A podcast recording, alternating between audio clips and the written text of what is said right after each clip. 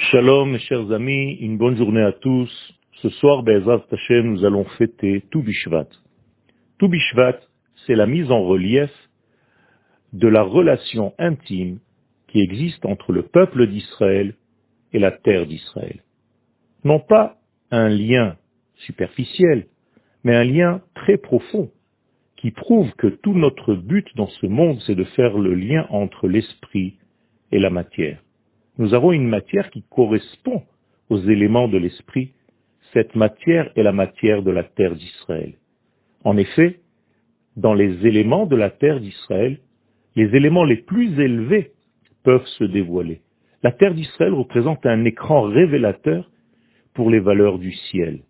C'est extraordinaire à tel point que les sages nous disent que la plus grande preuve de la Géoula de notre peuple et du monde entier, c'est lorsque le peuple d'Israël reviendra sur sa terre et que sa terre, comme preuve du bienfait de ce retour, va donner ses fruits avec abondance, avec un bon œil, comme dit l'expression de l'Agmara. Le peuple d'Israël correspond à cette terre d'Israël dont la matière est capable de concevoir l'infini, de respecter l'infini, de digérer l'infini, de le réceptionner tout simplement et de le dévoiler dans ce monde. L'infini, béni soit-il, s'habille donc dans les fruits de la terre d'Israël, pas moins que cela. Lorsque nous mangeons des fruits de la terre d'Israël, nous consommons des éléments de la Shekhina, de la présence divine. Les sages nous disent que la sainteté de la terre d'Israël est exceptionnelle et elle révèle en réalité comme une réflexion du ciel immense, de l'esprit. Bereshit bara Elohim et hashamayim ve'et haaretz. Voici la concrétisation de toute la création du monde, du ciel qui se reflète sur la terre.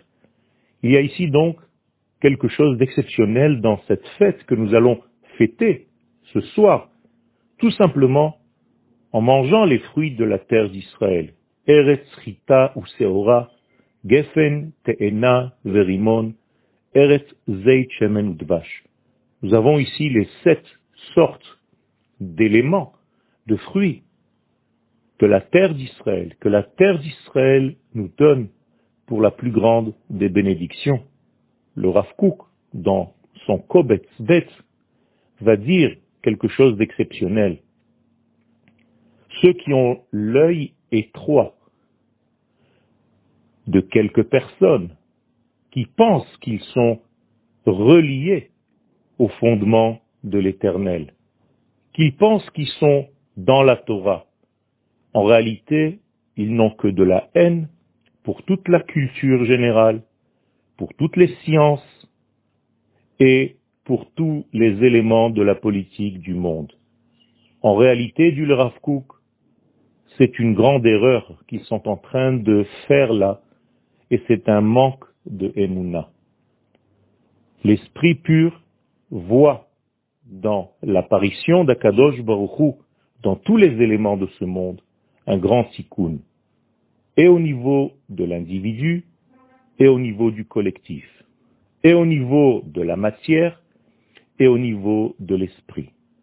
Il faut faire attention, mes chers amis, de ne pas sans arrêt tomber dans toutes ces formes de croyances viles, inutiles, vides de sens, comme s'il y avait des complots au niveau mondial. Lorsqu'Akadosh Baruch fait avancer la science dans ce monde, il faut savoir que lui aussi participe à cette avancée. Akadosh Baruch nous donne des bouées de sauvetage pour beaucoup de choses dans ce monde il ne faut pas les rejeter comme si tout était faux. Il faut faire attention de savoir comment Akadosh Baruch participe à l'histoire humaine, accepter ses valeurs, accepter l'avancée du monde dans tous les domaines et vivre en bonne santé comme nous devons le faire sur notre terre au niveau de l'harmonie de notre nation tout entière avec ses valeurs de l'esprit. Je résume, le judaïsme, c'est l'esprit dans la matière. Ce n'est pas par hasard que Moshe Rabbeinu a dit tout le livre de Dvarim qui correspond à la Torah de la terre pendant le mois de Shvat. Rabotai, les éléments de ce monde nous permettent de voir comment Akadosh Baruch concrétise sa pensée divine dans le monde dans lequel nous sommes. Une bonne journée, une bonne fête, une bonne perception des choses.